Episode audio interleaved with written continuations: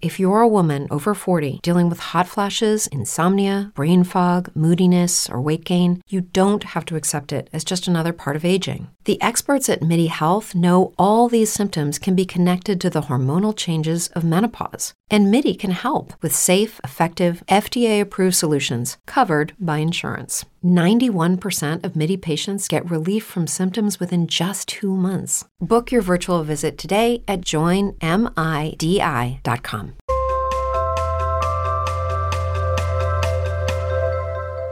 Welcome back to B2B Growth. I'm Dan Sanchez with Sweetfish Media, and I am continuing the journey into account based marketing. I mean, I've been saying that for three weeks now because it's been a month long journey, and I am in the final week, which is exciting because I've learned a lot and I still have so much more to learn. It's like the more I learn about ABM, the more corridors I find I haven't explored yet. And I'm excited to talk to Samantha Stone, who is the founder and CMO of the Marketing Advisory Network, as well as the author of Unleash Possible.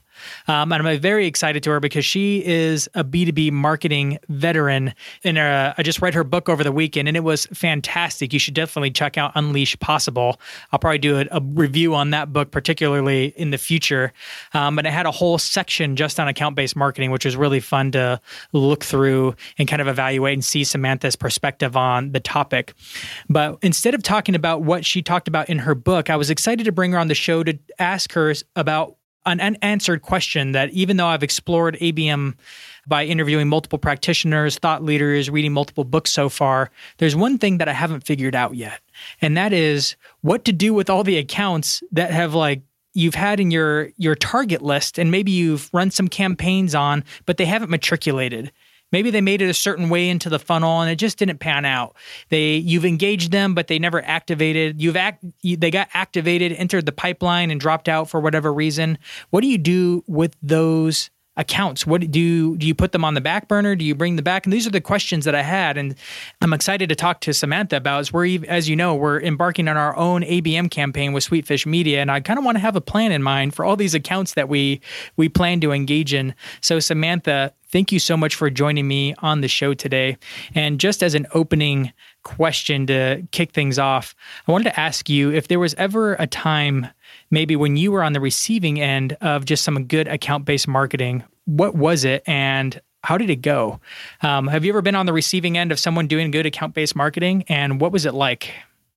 That's a really excellent question. Um, I imagine that I've been on the receiving end quite often. Um, although I will admit that I've been on the receiving end in the wrong way, where they clearly didn't target my business well, and we're all aware of those. I, I, was it was a miss more often than it was a hit. But I'll give you a great example. Actually, one of my favorite examples is actually from James Carbary. Right, so um, James and I did a bunch of content together. He had me a, a guest in the podcast when I was launching the book. I had reached out to him and had me on and then we did a whole bunch of subsequent episodes and one of the most meaningful things that ever happened is just how much you could tell that James was listening to me, right? And really getting to know me and really living the sort of core beliefs about joint content creation. And one day he mentioned to me that I'd been the most frequent guest on the show. And um, I jokingly said, huh, well, where's my letter jacket, right? Like, you know, it's like a varsity player on a team. Don't I get a letter jacket? And then we went on our merry way in our conversation, and I never thought anything about it again. Well, wouldn't you know, a few weeks later, what shows up at my door is actually a letter jacket, but it's not just a letter jacket. It's a letter jacket in red, which is, you know, my brand color and a color I love, that had my book cover embroidered on it and my name on the other arm.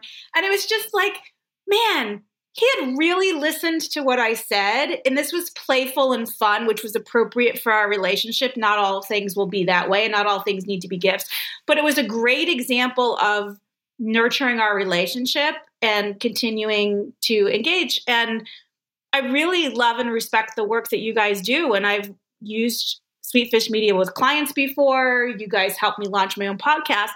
And a large part of that is because of the relationship that James built, and then subsequently other people on the team have picked up and expanded. Um, but he was a really big piece of that, and I, you know, whether he meant it or not, it felt like a really well executed account based program. Man, I was I'm shocked. I wasn't expecting that, but it makes sense. James you probably never even even heard that, right? Like, uh, you know, that's. I haven't even heard that story of the Letterman's jacket. And I've heard James tell a lot of stories of some of the creative or interesting things that he's done before. So I'm like, wow, okay, that's like next level, James. I'm not like super surprised because he's so good with gifts and so personal and good at this whole thing called just building relationships, right? Um, it's why I work here because of James Carbary, right? But wow, that's a fun story to open it up with. I, eh, first of all, I, yeah, he, I tell that story quite a lot because I, I love it. But I also think it's really important to understand the gift was like a meaningful thing, and I'll never forget that. Like, legitimately, never forget that. And I use it as an example a lot of how to show gratitude in a way that's really meaningful and personal.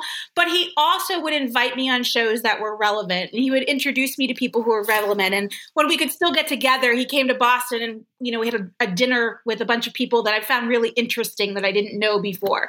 So you know, what he did very well was understand what was important to me as an individual person and to my company, and then find opportunities that things that he was doing that made sense and invite me into those things. And that is fundamentally that's what account based marketing is.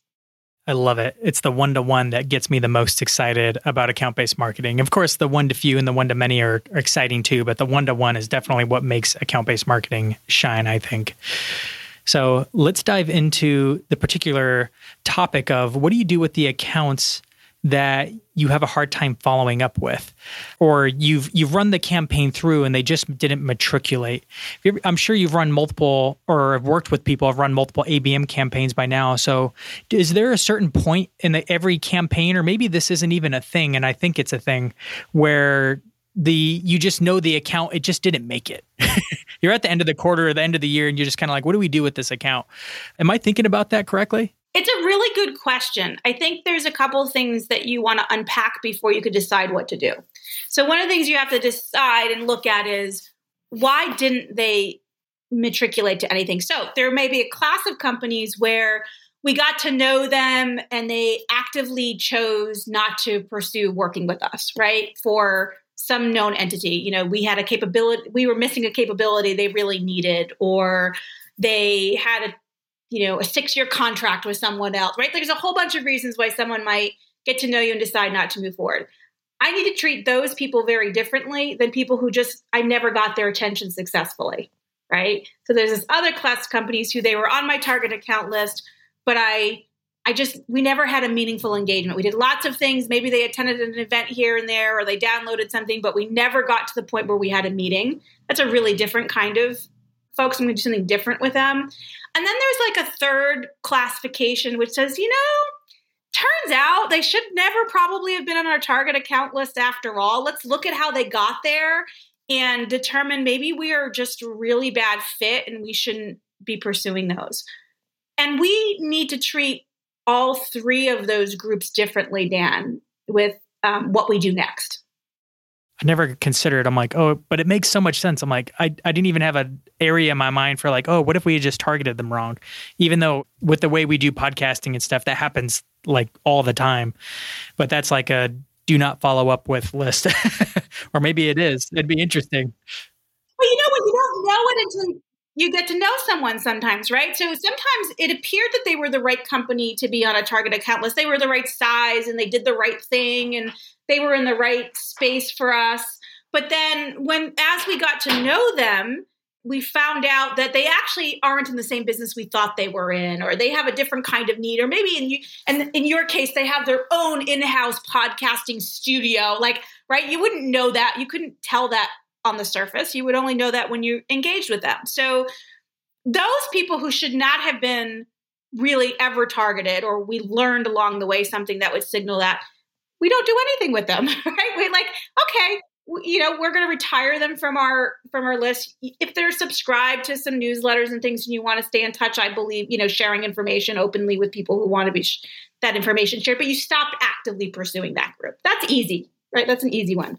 Okay. And it seems like the ones that didn't buy from you because of a specific feature set or they're locked into a contract.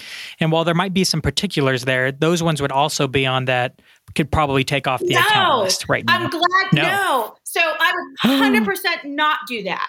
So, um, um, but you're, by the way, Dan, you have the reaction that most people do. So, what you're thinking is what most organizations do. We haven't, they have, you know, we learned something about them. They're not going to buy from us in the next, let's call it two years. So, we stop looking at them. But if it if it's truly the kind of account that you can go and you have a long sales cycle and you have a complex business and lots of people are involved in a buying committee, you actually want to maintain a relationship with that account. How you do that will look very different from someone who might be in an active buy process. But you still want to have a relationship with them. You still want to be including them. So when they are ready, they think of you and they include you on the short list of consideration. Wow. Okay. So you do follow up with these people, but in a different way. And it's probably because like they might go with the competitor and be unhappy with that competitor, right?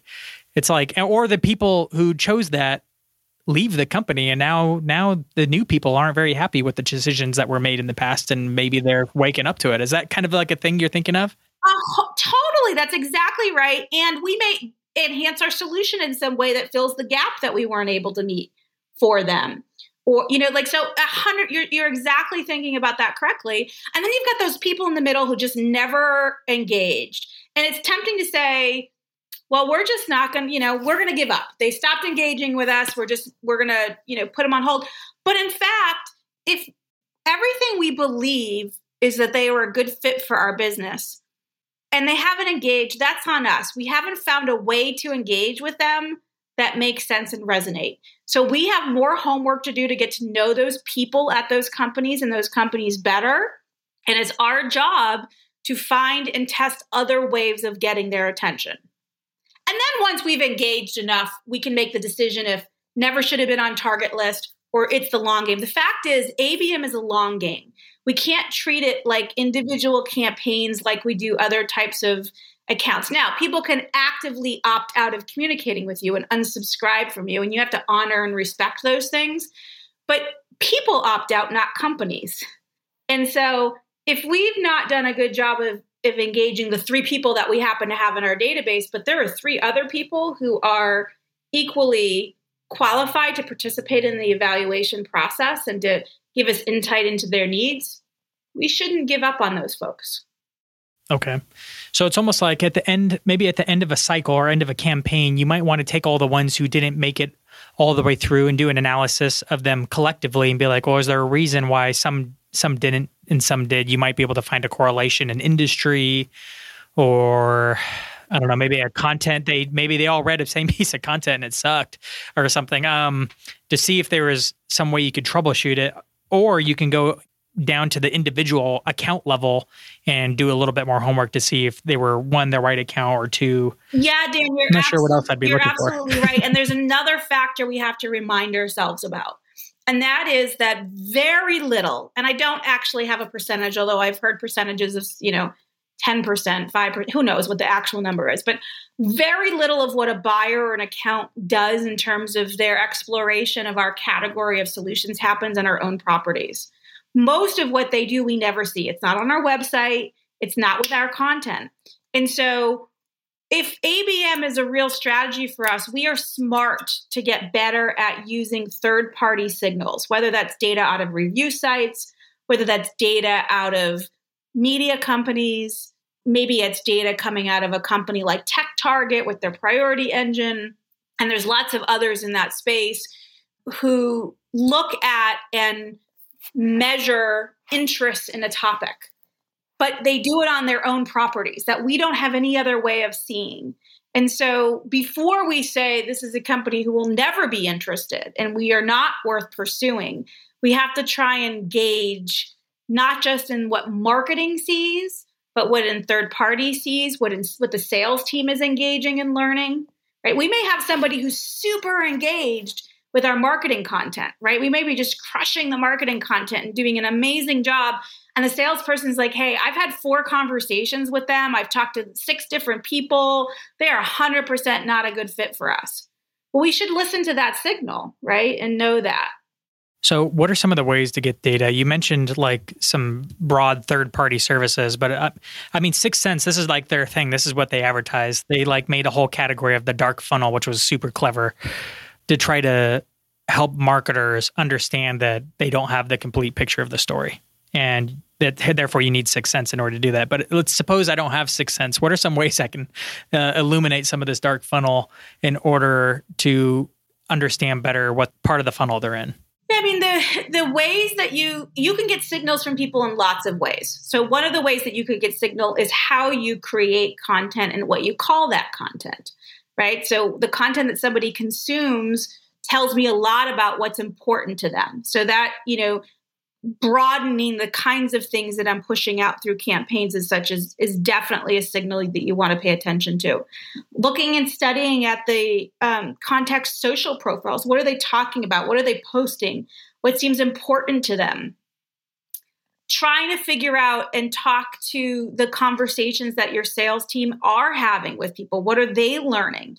You know, some of this stuff can't be automated I can't necessarily take all the notes a salesperson has in my Salesforce system or whatever, you know, Salesforce automation system I use and and run a report that tells me everything I might want to know about that account. But in an account-based marketing model, what we're saying is we're not going after an undefined set of accounts that have a profile. We're going after this set of accounts.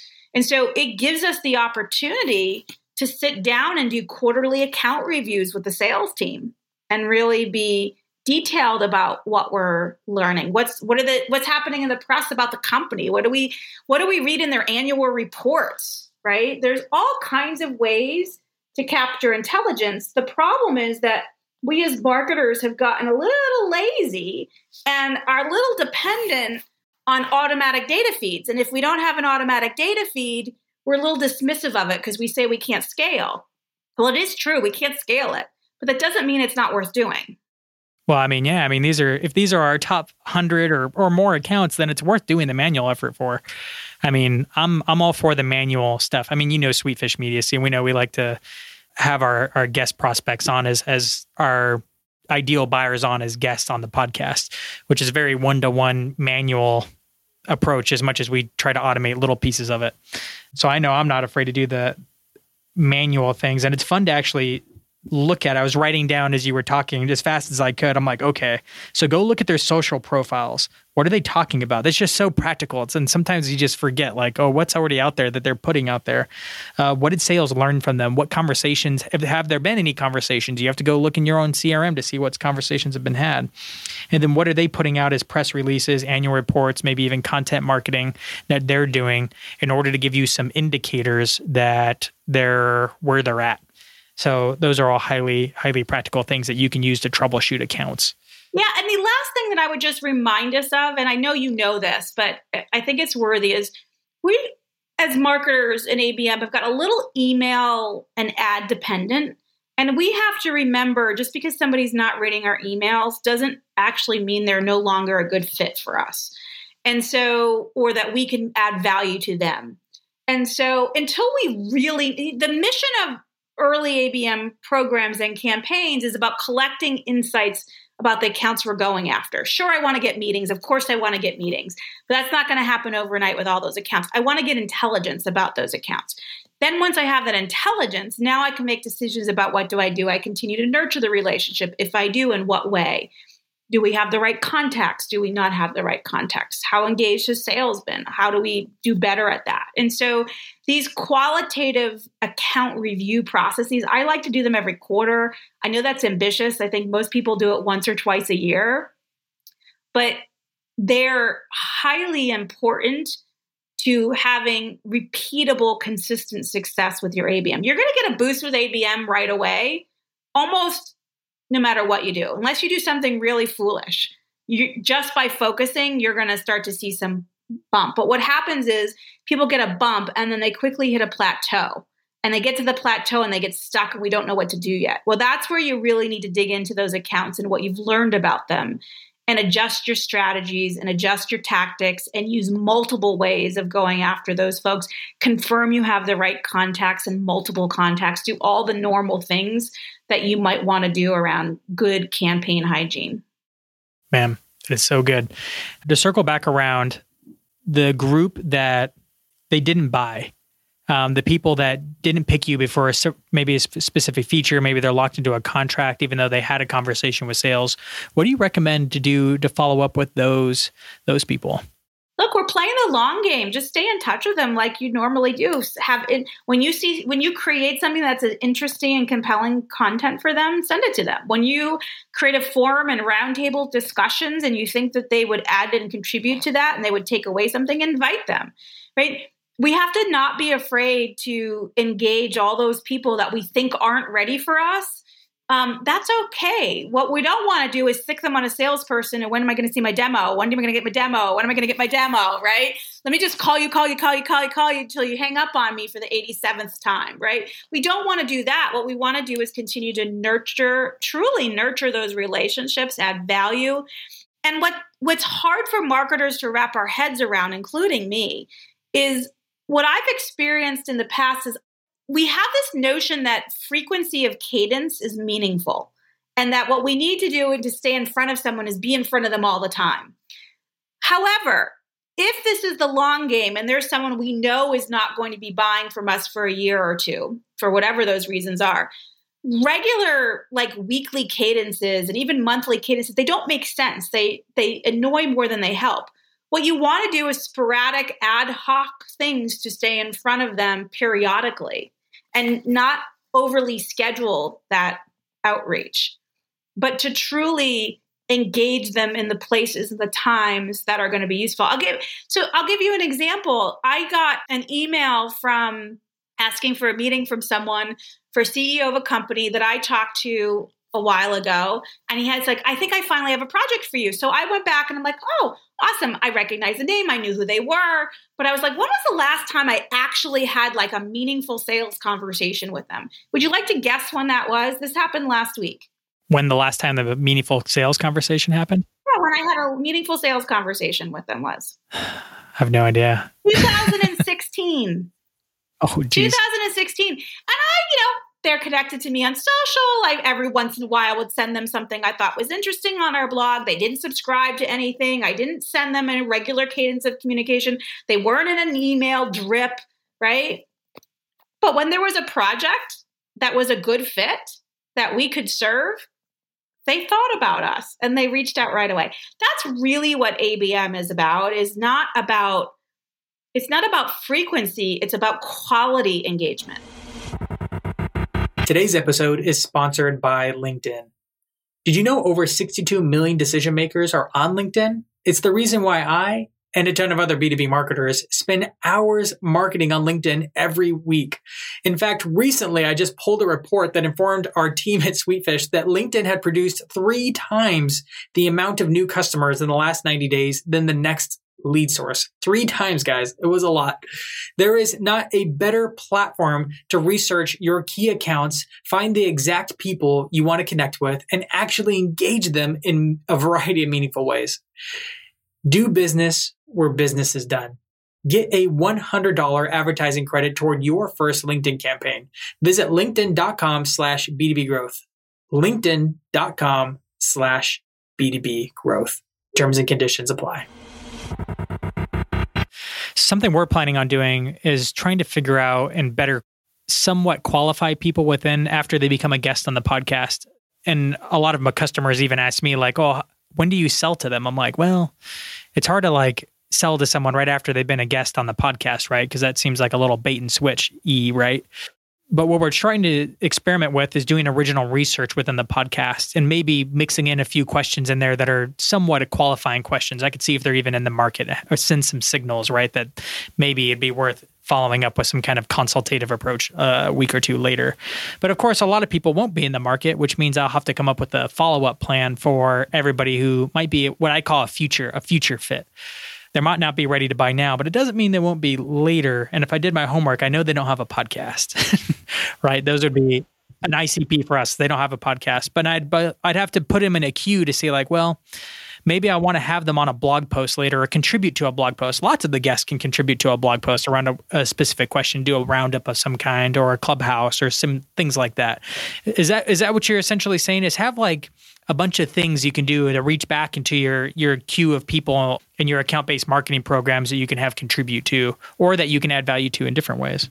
Yeah, you just want to you want a series of things, and the key is so the key is there's a couple of keys here in what you're you're describing. So one of them is there are times when you need a steady and regular weekly, daily, whatever cadence of reaching out to people and a highly integrated. That's when they're in an active buy cycle. That's when you want to be really sort of regimented with with your cadences and your communications that are going out. When I'm not in an active buy cycle, I want to have regular good reasons to engage and teach out to them and it's and and just to just to be in touch with them and build a relationship with them and and continue for them to know what we do in a soft way, right? Which isn't sending them your brochure, right? The first time I hired James to do my podcast, right, for Sweetfish Media, it wasn't because he sent me like, "Hey, we've got this new package that's going out." It's because I'd been reading from him how podcasting could be used to build relationships and I was intrigued and he'd shown me it in the way he engaged with me and I bought into the concept and so now I'm in an active buy cycle and we're going to go have a conversation about what that looks like. It's the same thing for any any complex product or service that we sell. It's just about staying connected to people and being someone that they know to look to. It's what's really interesting phenomenon in my own consulting practice that I've noticed. Over the years, I would I would guess, you know, my very unscientific, you know, back of napkin, probably 15 or so percent of the business that comes to me that people come and ask me for business, they actually are first coming to me, "Hey, do you know anybody that does?" They didn't even realize that I did it they would just know that I have a good network of people and they trust my judgment and they believe that, you know, I'm going to introduce them to good, strong people. And they'd say, in fact, I do know people, but did you know I also do that? And it's like, oh my gosh, that's great, Samantha. I never thought of that, right? They, people don't have to know everything they do. They just have to trust you and know the space that you operate in. And then they engage you and you have an opportunity to continue to build on those those relationships. And that's very different than how sales and marketing has traditionally gone after pursuing opportunities. It's a, it, it is di- more different than I sometimes think we remember. I know James talks about this all the time. In fact, he uses a little app to help him called Fabriq, which is like on his phone that's actively reminding him to like reach out to people it's like, hey, it's been a while. It's not even part of like our HubSpot CRM or anything like that. But it's, she's got he's probably got like dozens of people in there. It's like, hey, you haven't you haven't talked to so and so for a long time. Shoot them a text, you know, and it's constantly reminding him to do that. He's but he's kind of the the networking power. Like he's I don't know what do you call those the like this six six degrees of separation. he's a super connector, right? he's so good at it. But what for, for like us mere mortals who aren't like James Carbary or like Samantha Stone, what are some things we can do? I mean, obviously, I try to be as helpful as possible to people all the time on LinkedIn, right? If people ask me a question, I send them a video message and I'm like, what else? Any other, anything else you want to know? Let me know and I'm here to help, right? So I try to be as helpful as possible, but still, I find I'm not reaching out to some people as actively as I'd like to. And it's not because they didn't I just didn't have necessarily an opportunity or they didn't drop something for me to be like, oh, they really like this thing. I should follow up with them about that. What do you do when you want to do that well, but maybe you're not in the habit of it? How do you build some systems into your life in order to uh, follow up with people? Um, I'm guessing you have some like pre-made things that you're like, okay, every once in a while we do something like this, but how do you become a little bit more spontaneous too? Yeah, that's a really good question, and I and I will say that I am by no means the best person at you know doing this networking. You know, our conversation would lead you to believe that I am always on top of every. I know everybody's birthday, and I'm like, that's just not true. Like, not not real. But I am pretty good about when I see something. Go, oh, I I can always think when I when we're doing something, I always think of what are the three people in my world who are most going to get excited about that.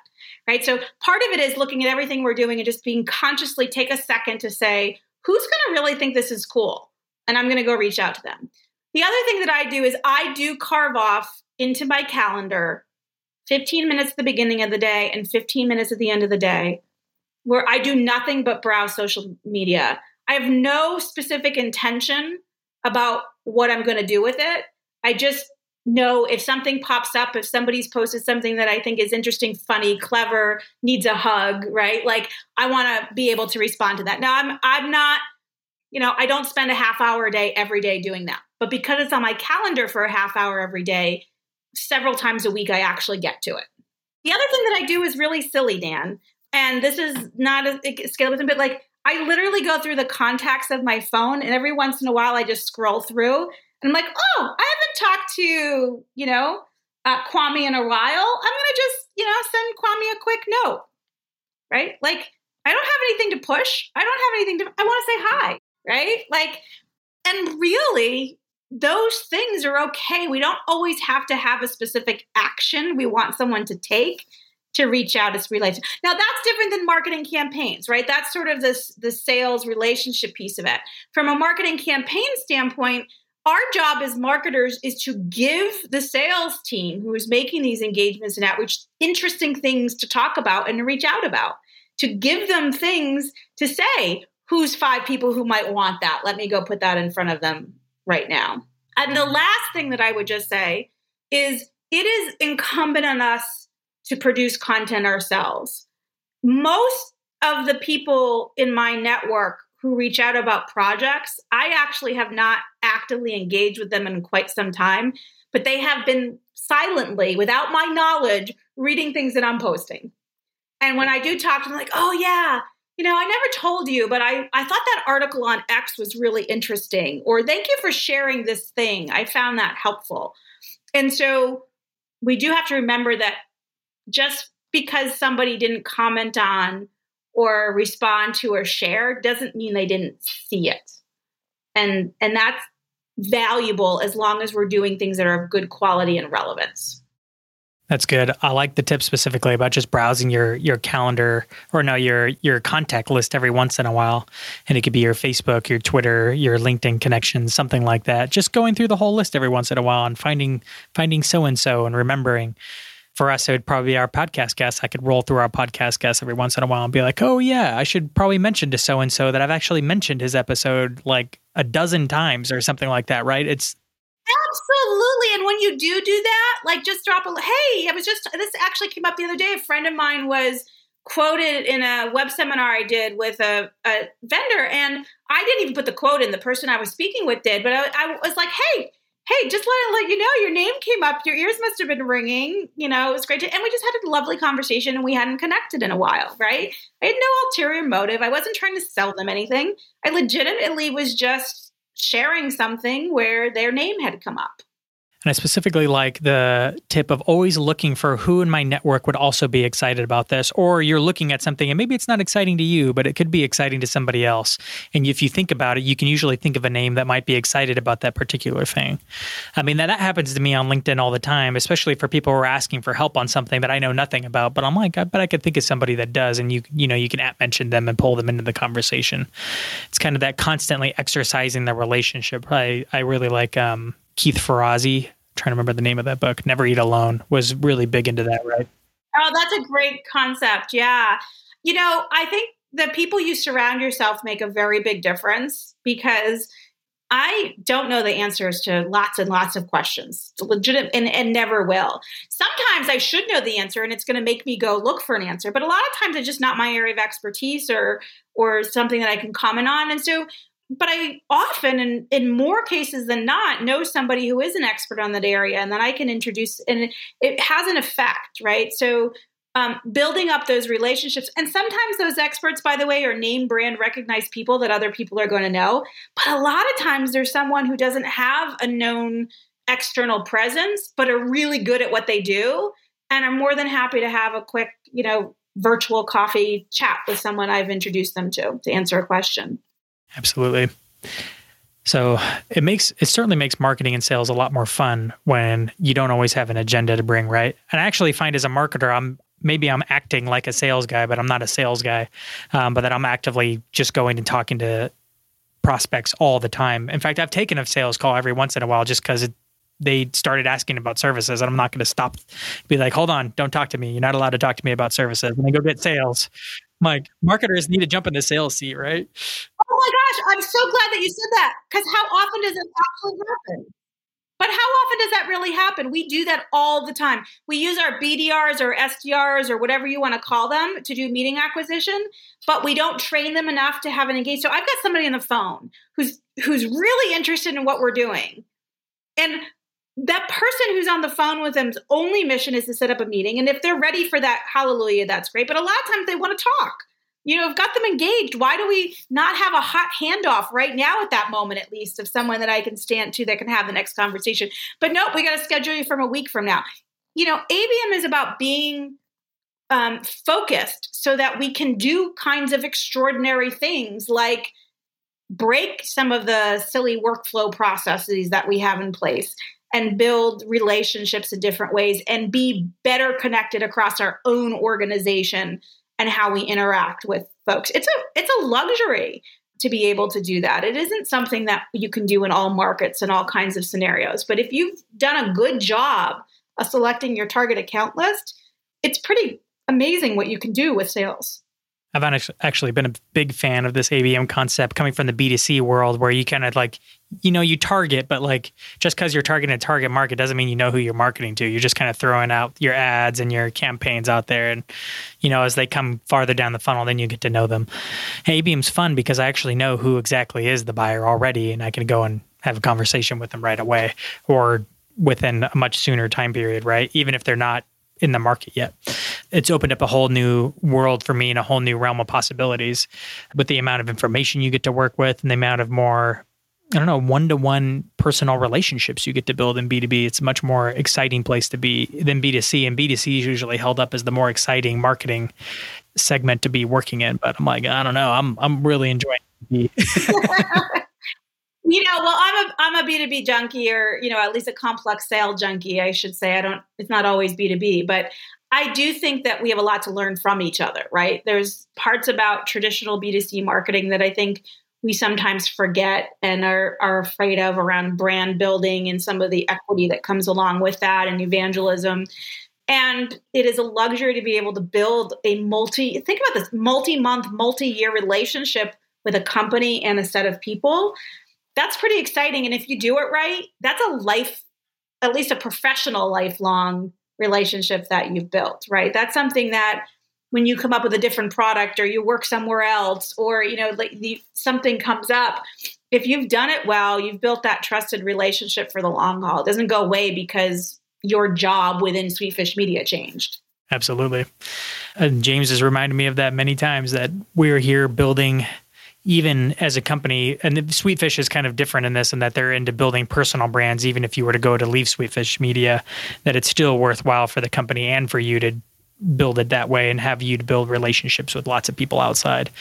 And I think being putting an emphasis on personal brands and personal relationships is is certainly working out for Sweetfish so far, and I hope more companies embrace that point. Yeah, I, you know, one of the things that I think is really important in the ABM model, and in in this place in particular, where you've got like, hey, they're not in buy psych yet. What do I do with them? Is to create intimate experiences. Now we can't do that in person for the most part right now, and might not be able to for quite some time. But you can create some pretty amazing intimate experiences virtually. And um, I did one recently for a client, and it was a wine tasting, which isn't, you know, in and of itself any grand, you know, novel notion. But I think what made it work so well for us, I mean, the feedback we got from attendees was incredible, was because we did a few things differently. We invited them to bring a plus one if they wanted to. We recognize everybody's at home. When we were doing introductions, somebody was started to say where their job and like, no, no, no, don't talk about your, you know, what your job is. We're here to have fun, right? There are forums and formats where talking about their job made sense. But in this thing, we had completely built this as you've been really working hard I, we hear you, we see you, and you deserve a break. And so we're hosting this really fun thing to do to just hang out and meet some new friends in your space. And there was like a visual sigh of relief in the room when we did that. Uh, like literally everybody's body language, the tension, whatever tension you saw, it went completely away. And by the end of our, you know, couple hours together, people were laughing and smiling and the thank you notes we got afterwards were super touching it was it was remarkable and so i've been experimenting with what the right size is for these kinds of things whether it's a wine tasting or it's a roundtable discussion or it's a broadcast communication how do we create intimacy? And sometimes we get a little lost and it's got to be big right? We sort of say well we, to, for it to be successful we've got to get 500 people there or 300 people there or 6000 people there. There are value in big events but I'm finding for ABM long term relationship building, the small stuff is what's really moving the needle. Absolutely. That's what we're finding too, which is why James spends so much time on Clubhouse right now. and uh, honestly, he actually spends a lot of time just putting, I think they call them B2B growth groups together with VPs of marketing and small groups. You're talking like five, six people, and finds that just the intimacy of the small community is what makes makes it much more interesting. And we've been getting a lot of good feedback on that. So I think that's something we'll continue to do, even though it's actually really hard to scale that. it's still working. It is, but you know what? ABM isn't about scale, right, Dan? Right? Yep, like yep. You, there are things you can scale about it. I don't want people to think there's nothing repeatable. There's repeatability yeah. to it. But oh, for right? sure, for sure. Um, and it's we're going to continue doing it because it's it's working right? and it's building genuine, real relationship. And sometimes it takes a while for it to like come back to revenue, and that's okay. Like we did a whole LinkedIn evangelism program and only got the report card on it now, even though we've been hard at it for ten months, and uh, found out it's highly profitable. um, but it was 10 months. We were just like, ah, we're just a bunch of us making content on LinkedIn, spending a lot of soft and hard dollars on this thing. And now it's lo and behold, it actually works. So you're like, oh, who knew? you knew. You just you knew. James did. A lot of people have been saying it, and we actually put it to work. But I mean, ten months is a long time to test something and not know exactly if how how well it's working. You know, you're getting engagement and reach and stuff like that. But I'm I glad that you said that because that's one of the biggest issues that people have is when they don't get those target accounts to engage, they give up on them. They move to the next set but you're losing a lot of you know you're constantly having to reinvent momentum when we do that. So your question today is an excellent one dan and it's not one we talk enough about. We we really need to acknowledge that um, abm is a long play. Now some companies long as three months but for a lot of companies long as a year two years and we need to operate in that model comfortably Yep, we've certainly had a lot of customers came through that were interested and didn't sign up for two years. We have a, because we've been doing this a while. It's now matriculating in, but it is very interesting. They just weren't ready, or the person we were talking to switched jobs and at the new company they want to sign up. You know, so you just never know how that's going to pan out. Well, Samantha, thank you so much for joining me on B2B Growth today. I loved hearing from you. I loved that you totally turns a false way of thinking around on me and got me to open up my eyes on how you can follow up with even the people that said no for particular reasons. Um, certainly changing the way I'm going to be approaching my own ABM campaign at Sweetfish Media. And though you've been on the show many times and have probably told our audience multiple times, where can they go to find you online uh, if they want to connect with you and ask you follow up questions from this episode? I never get tired of hearing people like sincerely. It is like my favorite thing when I open up my inbox or listen to my voicemail and someone's reached out that read the book or listened to a presentation I gave or a podcast guest. So I really hope they do. They can go to marketingadvisorynetwork.com or unleashpossible.com, either place if they just want to kind of browse resources that are available. But if someone would like to reach out, I'm on LinkedIn and they can email me at samantha.stone at marketingadvisorynetwork.com. And I know that's a mouthful, but the acronym is man.com, and I will never let that happen. So um, it's a long email address, but I promise that I do um, read all the email that comes to me. And I don't, you know, the spam stuff that comes, I'm pretty good at filtering out. But um, I really do love if somebody has questions or even just a comment or they have a campaign they ran and they want to share it. I love learning about what people are doing and what's working for them and what's not. So I encourage people to reach out anytime. Fantastic. Again, thank you so much for joining me on B2B Growth. One of the things we've learned about podcast audience growth is that word of mouth works. It works really, really well, actually. So if you love this show, it would be awesome if you texted a friend to tell them about it. And if you send me a text with a screenshot of the text you sent to your friend, meta, I know, I'll send you a copy of my book, Content Based Networking How to Instantly Connect with Anyone You Want to Know. My cell phone number is 407 490 3328. Happy texting.